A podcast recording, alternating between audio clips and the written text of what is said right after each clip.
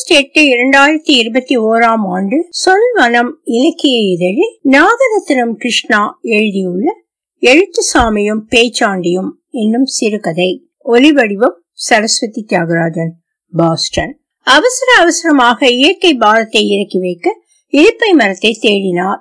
எப்போது பிறந்த மண்ணுக்கு வர நேர்ந்தாலும் மற்ற விஷயங்களில் எப்படியோ காலை கடனை முடிப்பதற்கு அவர்கள் பூர்வீக வீட்டிற்கு பின்புறம் இருக்கும் இலிப்பை மரமும் மறைப்புக்கு அதன் சொந்த பந்தங்களான ஈச்சம் புதர்கள் செடி கொடிகள் என்று இத்தியாதிகள் வேண்டும். அவர் தகப்பனார் நகர வாழ்க்கைக்கு இணையான வீட்டையும் டாய்லெட் ஏற்பாடுகளையும் மகனுக்கென செய்திருந்தாலும் நம்ம எழுத்து சாமிக்கு அவர்கள் பூர்வீக வீட்டிலிருந்து இரண்டு நிமிஷ நடையில் எதிர்ப்படுகிற புறம்போக்கு இலுப்பை மரத்தடியில் ஒதுங்கினால்தான் திருப்தி. அதன் அருகிலேயே இவர்களுக்கு சொந்தமான பட்டா நிலத்தில் புளிய மரம் ஒன்று இருக்கிறது. அவசரத்திற்கு கூட அதில் ஒதுங்குவதில்லை. இலிப்பை மரம்தான் அவருக்கு ராசியான மரம். ஒவ்வொரு முறையும் உட்கார்ந்து விட்டு சொம்பு நீரை காலி செய்துவிட்டு வீடு திரும்ப பிஷ்டத்தின் ஈரம் காய்வதற்கு முன்பாக ஏதாவது ஒரு நல்ல செய்தி வந்திருக்கிறது. கடந்த இருபது ஆண்டுகளாக சென்னை வாசம் எழுத்துசாமிக்கு பதிவுத்துறையில் டெபுட்டி டைரக்டர் உத்தியோகம். ஒவ்வொரு பத்திரப்பதிவும் கரன்சிகளை கொட்டுகிறது. எந்த கட்சி ஆட்சிக்கு வந்தாலும் முதலமைச்சரை பார்த்து ஒரு மாலை போட்டு விடுவார். ஐந்து வருடத்திற்கு முன்பாக ஒரு கிலோ தங்க நகைகளோடு சாலி கிராமத்தில் இரண்டு கிரவுண்ட் நிலத்தையும் வரதட்சணையாக கொடுத்து மூத்த மகள் திருமணத்தை ஜாம் ஜாம் என்று நடத்தினார். எழுத்துலகம் ஆளும் கட்சி எதிர்கட்சி என எல்லா தரப்பினரும் ஆஜராகி இருந்தார்கள். உத்தியோகம் பதிவுத்துறை என்பதால் ரியல் எஸ்டேட் சாமிகள் ஸ்பெஷலாக கண்டுகொண்டார்கள். உபத்தொழிலாக எழுத்தை வைத்திருக்கிறார். எழுத்தில் இன்றைய தேதியில் நான்கைந்து பேர் இவருடன் போட்டியில் இருப்பது போல பட்டாலும் அவர்களெல்லாம் இவருக்கு ஜுஜுபி எதிரிகளை பல்லில் படாமல் விழுங்கும் சாமர்த்தியம். ஒருவரிடமும் பகையில்லை தந்திரசாலி இளைய தலைமுறையினரில் பலர் தீவிர ரசிகர்கள். தோளில் கை போட்டு பேசுவார். அவர்களோடு தலையை சிரிப்பி சிகரெட் பிடிப்பார். பனைமரத்தின் கீழிருந்து கள்ளும் குடிப்பார். பாரில் உட்கார்ந்து சேர்ஸும் சொல்லுவார். அவர்கள் வாசிப்பில் உள்ள நம்பிக்கையில் அமெரிக்க ஐரோப்பிய எழுத்தாளர்களின் பெயர்களை சொல்லி அச்சுறுத்துவார். தம்பி உன் கவிதையை படிச்சேன். நல்லா வந்திருக்குதுங்க. என்றோ யாரு? சிறுகதை சிங்காரியா சுப்பு மிளகு திப்பிலியில் உன் கதைய வாசிச்சேம்மா. மாமனாரோட மருமகள் ஓடி போக நினைக்கிற மனச நல்லா சித்தரித்திருக்கிற சத்ரூபமா வந்திருக்கு. அருமம்மா. என தாராளமாக பாராட்டும் குணமும் உண்டு. அவருடைய கீர்த்திக்கும் எந்த குறையும் இல்லை. கொருக்குப்பேட்டை பதிமூன்றாவது வட்டம் தோழர் முருகசாமி நினைவு பரிசிலிருந்து தமிழ்நாடு இந்தியா என்கிற வரைபடத்திற்கு சொந்தமான பரிசுகள் வரை எல்லாவற்றையும் முறைப்படி எப்படி வாங்க வேண்டுமோ அப்படி வாங்கி இருக்கிறார். நாளிதழ்களிலும் சஞ்சிகைகளிலும் தொடர்ந்து அவரை பற்றி இரண்டொரு வரிகள் எழுதுகிறார்கள். எனக்கும் இலக்கியம் வரும் என்கிற சினிமா நடிகர்கள் வீடு தேடி வருகிறார்கள். வட ஆப்பிரிக்க குழுப்புழு மொழியில் தம்முடைய கவிதை வெளிவந்ததாகவும் அதை அந்நாட்டு அதிபர் வெளியிட்டதாகவும் சொல்கிறார். எட்டும் எட்டும் பதினாறு எழுத்த வீட்டு பெண் யாருன்னு கவிதை எழுதினப்போ நம்ம எழுத்துச்சாமிக்கு பதினாலு வயது. பிறகு சிறுகதைகள் நாவல்கள் என்று எழுத ஆரம்பித்தார். செங்கனாச்சேரி செந்தூர் பாண்டியன் போல தமிழ் எழுத்துலக சாம்ராஜ்யத்தை கட்டி ஆளும் கனவு அவருக்கு முதல் கவிதை தொகுப்பு வெளிவரும் போதே இருந்தது. இரண்டொரு தொகுப்புகள் போட்டார். பதிவுத்துறை உத்தியோக உயர்வை காட்டிலும் எழுத்தில் ப்ரமோஷன் வாங்கணும் அதில்தான் பெருமை என்பது லட்சியமாக இருந்தது. அதை தடித்த கழுத்தும் கனத்த சாரீரமும் நடந்தால் மேல் மூச்சு கீழ்மூச்சு வாங்குகிற பாரியாள் சௌபாக்கியத்திடம் சொல்லவும் செய்தார். என்னவோ செய்யுங்க. தம்புடிக்கு பிரயோசனம் இல்லாத எழுத்து பழப்பு. பையன் தலைக்கு மேல வளர்ந்துட்டான். வரிசையா மூணு பொண்ணுங்க இருக்கு. மறக்காம இருந்தா சரி. என்ற மனைவி நியாயமான எச்சரிக்கையையும் அலட்சியம் செய்தவரில்லை.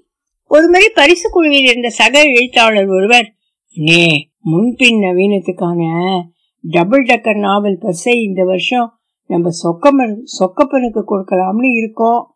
பத்து வருஷமா எழுதலாம் ஆட்டோ டிரைவர் குடும்பமும் கஷ்டத்துல இருக்கு.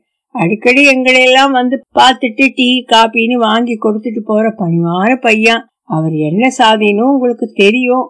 அதனால என்று எழுத்த போது இவருக்கு கோபம் வந்து விட்டது குறுக்கிட்டார். நீங்க ஒருத்தனும் எழுத்துக்கு பரிசு கொடுக்கறது இல்லைன்னு எனக்கு தெரியும்.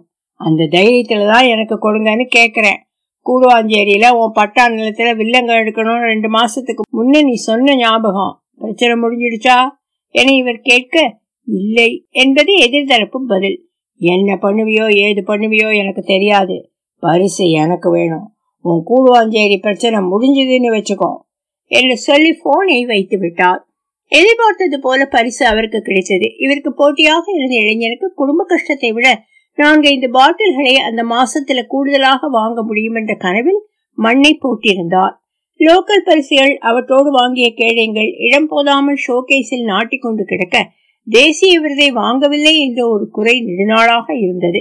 நெருங்கிய நண்பர்கள் சிலர் என்ன எழுத்து சாமி எல்லா பரிசுகளையும் வாங்கிட்டீங்க? தேசிய விருதை வாங்கலன்னா எப்படி? அவரை பாருங்க வாங்கிடலாம் இவரை பாருங்க வாங்கிடலாம் என உற்சாகம் மூட்ட இவரும் தம்முடைய தாடியின் ஆங்காங்கே வெள்ளை மசுறு நாவலில் இரண்டு பிரதியை அனுப்பி வைத்தார். அவருடைய எழுத்துக்களை வாசிக்கும் மனைவி திருப்தியுடன் தலையை ஆட்டியது அதொன்றுக்குத்தான் என்ற காரணம் ஒரு பக்கம். ஐம்பது வயதில் அந்த பரிசை வாங்கியவன் நான் ஒருத்தனாகத்தான் இருக்கணும் என்கிற வைராக்கியம் இன்னொரு பக்கம். பரிசு குழு தலைவர் அஸ்ஸாமை சேர்ந்தவர். அவர் எழுதிய கவிதைகளையும் சிறுகதைகளையும் தெலுங்கு மலையாளம் கன்னடம் என தெரிந்தவர்களை கொண்டு மொழிபெயர்த்தார். ஒரு மலரும் வெளியானது. இவர் தந்திரங்கள் பலித்து தேசிய விருது செய்தியை பரிசு குழு தலைவர் அறிவித்த போது அன்று நம்ம எழுத்துசாமி சொந்த கிராமத்து இலுப்பை மரத்தடியில் ஒதுங்கி முடித்து ஒரு சொம்பு நீரால் பிஷ்டத்திற்கு அபிஷேகம் முடித்திருந்தார். தமிழ் அன்னையின் சுவாசமே தமது கவிதைகளிலும் சிறுகதைகளிலும் நாவல்களிலும் இருப்பதாக நம்பும் எழுத்துசாமிக்கு கடந்த ஒரு மாதமாக நெஞ்சரிச்சல். தம்முடைய இலக்கிய புகழுக்கு ஈடு இணை எவரும் இல்லை என நினைத்திருந்த போதுதான் அவருடைய நெடுநாளைய எதிரியான பால்ய வயது சிநேகிதன் நமச்சிவாயம் வீடு தேடி வந்தார் உங்களுக்கு நமச்சிவாயம் என்ற பெயரை தெரிந்திருக்க வாய்ப்பில்லை. பதிலாக பேய்மழை பேச்சாண்டி என்றால் நீங்கள் புலகாங்கிதம் அடைந்து மெய்சிலிருக்க கூடும். இடைநிலை பள்ளி ஆசிரியர் கூடுதல் தகுதி பட்டிமன்ற பேச்சாளர் நடுவர் இருபது ஆண்டுகளுக்கு முன்பு கிராமத்து முத்தாலம்மன் கோவில் திருவிழாவில் நமச்சிவாயம் பேசத் தொடங்கினார். முத்தாலம்மனும் கம்பனும் என்ற தலைப்பில் பேசியவர் முத்தாலம்மனை சீதை என்றார். தொடர்ந்து குஷ்பு ரம்பா மும்தாஜ் என பல ரேஞ்சுக்கு கம்பன் கதை நாயகியை ஒப்பிட்டு பாடியும் ஆடியும் பேச ஒட்டுமொத்த கிராமமும் வாய்ப்புழந்து கேட்டது.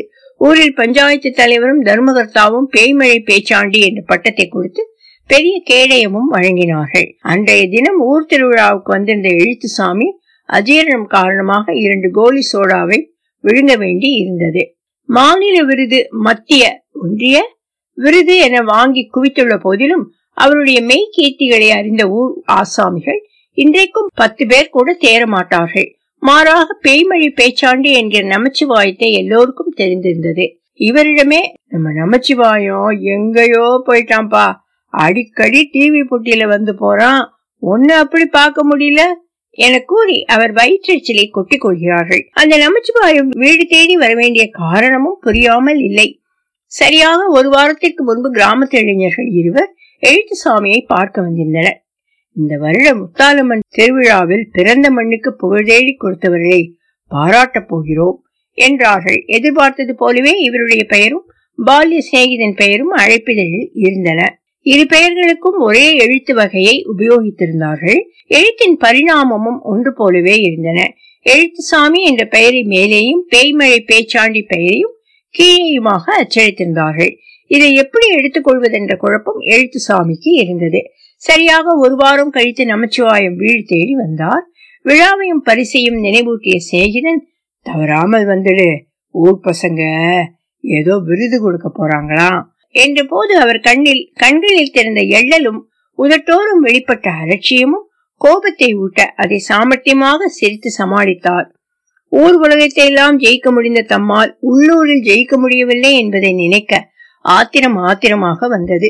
தேடி வந்த இளைஞர்களில் ஒருவன் கதை கவிதைகள்னு வாசிக்கிற பையன் ஆனால் இது நாள் வரை வாய் திறந்து இவரை பாராட்டியவன் இல்லை என்கிற போதும் பேச்சாண்டியா எழுத்துசாமியா என்கிற போது இவரை தேர்ந்தெடுக்க வாய்ப்பிருக்கிறது. திருவிழா தொடங்குவதற்கு இரண்டு நாட்கள் முன்பாகவே கிராமத்துக்கு வந்துவிட்டார். தமது வழக்கமான சாதுரியத்துடன் ஊர் பெரியவர்களை பார்த்தார். வெத்திலை பாக்கு பழமென தட்டில் வைத்து அவர்கள் காலில் விழுந்தார். வீடு திரும்பிய போது தகப்பனார் சத்தம் போட்டார். நம்ம கால் தூசிக்கு படமாட்டானுவ. அவனுங்க கால்ல போய் விழுந்திருக்க. நாளைக்கு பின்ன நான் தெருவுல தலை காட்ட முடியுமா? என ஆதங்கத்துடன் கண்டித்தார். ஆனால் தந்தையிடம் எனக்கு பேச்சாண்டி நமச்சிவாயத்தை எப்படியாவது தோற்கடிக்கணும்.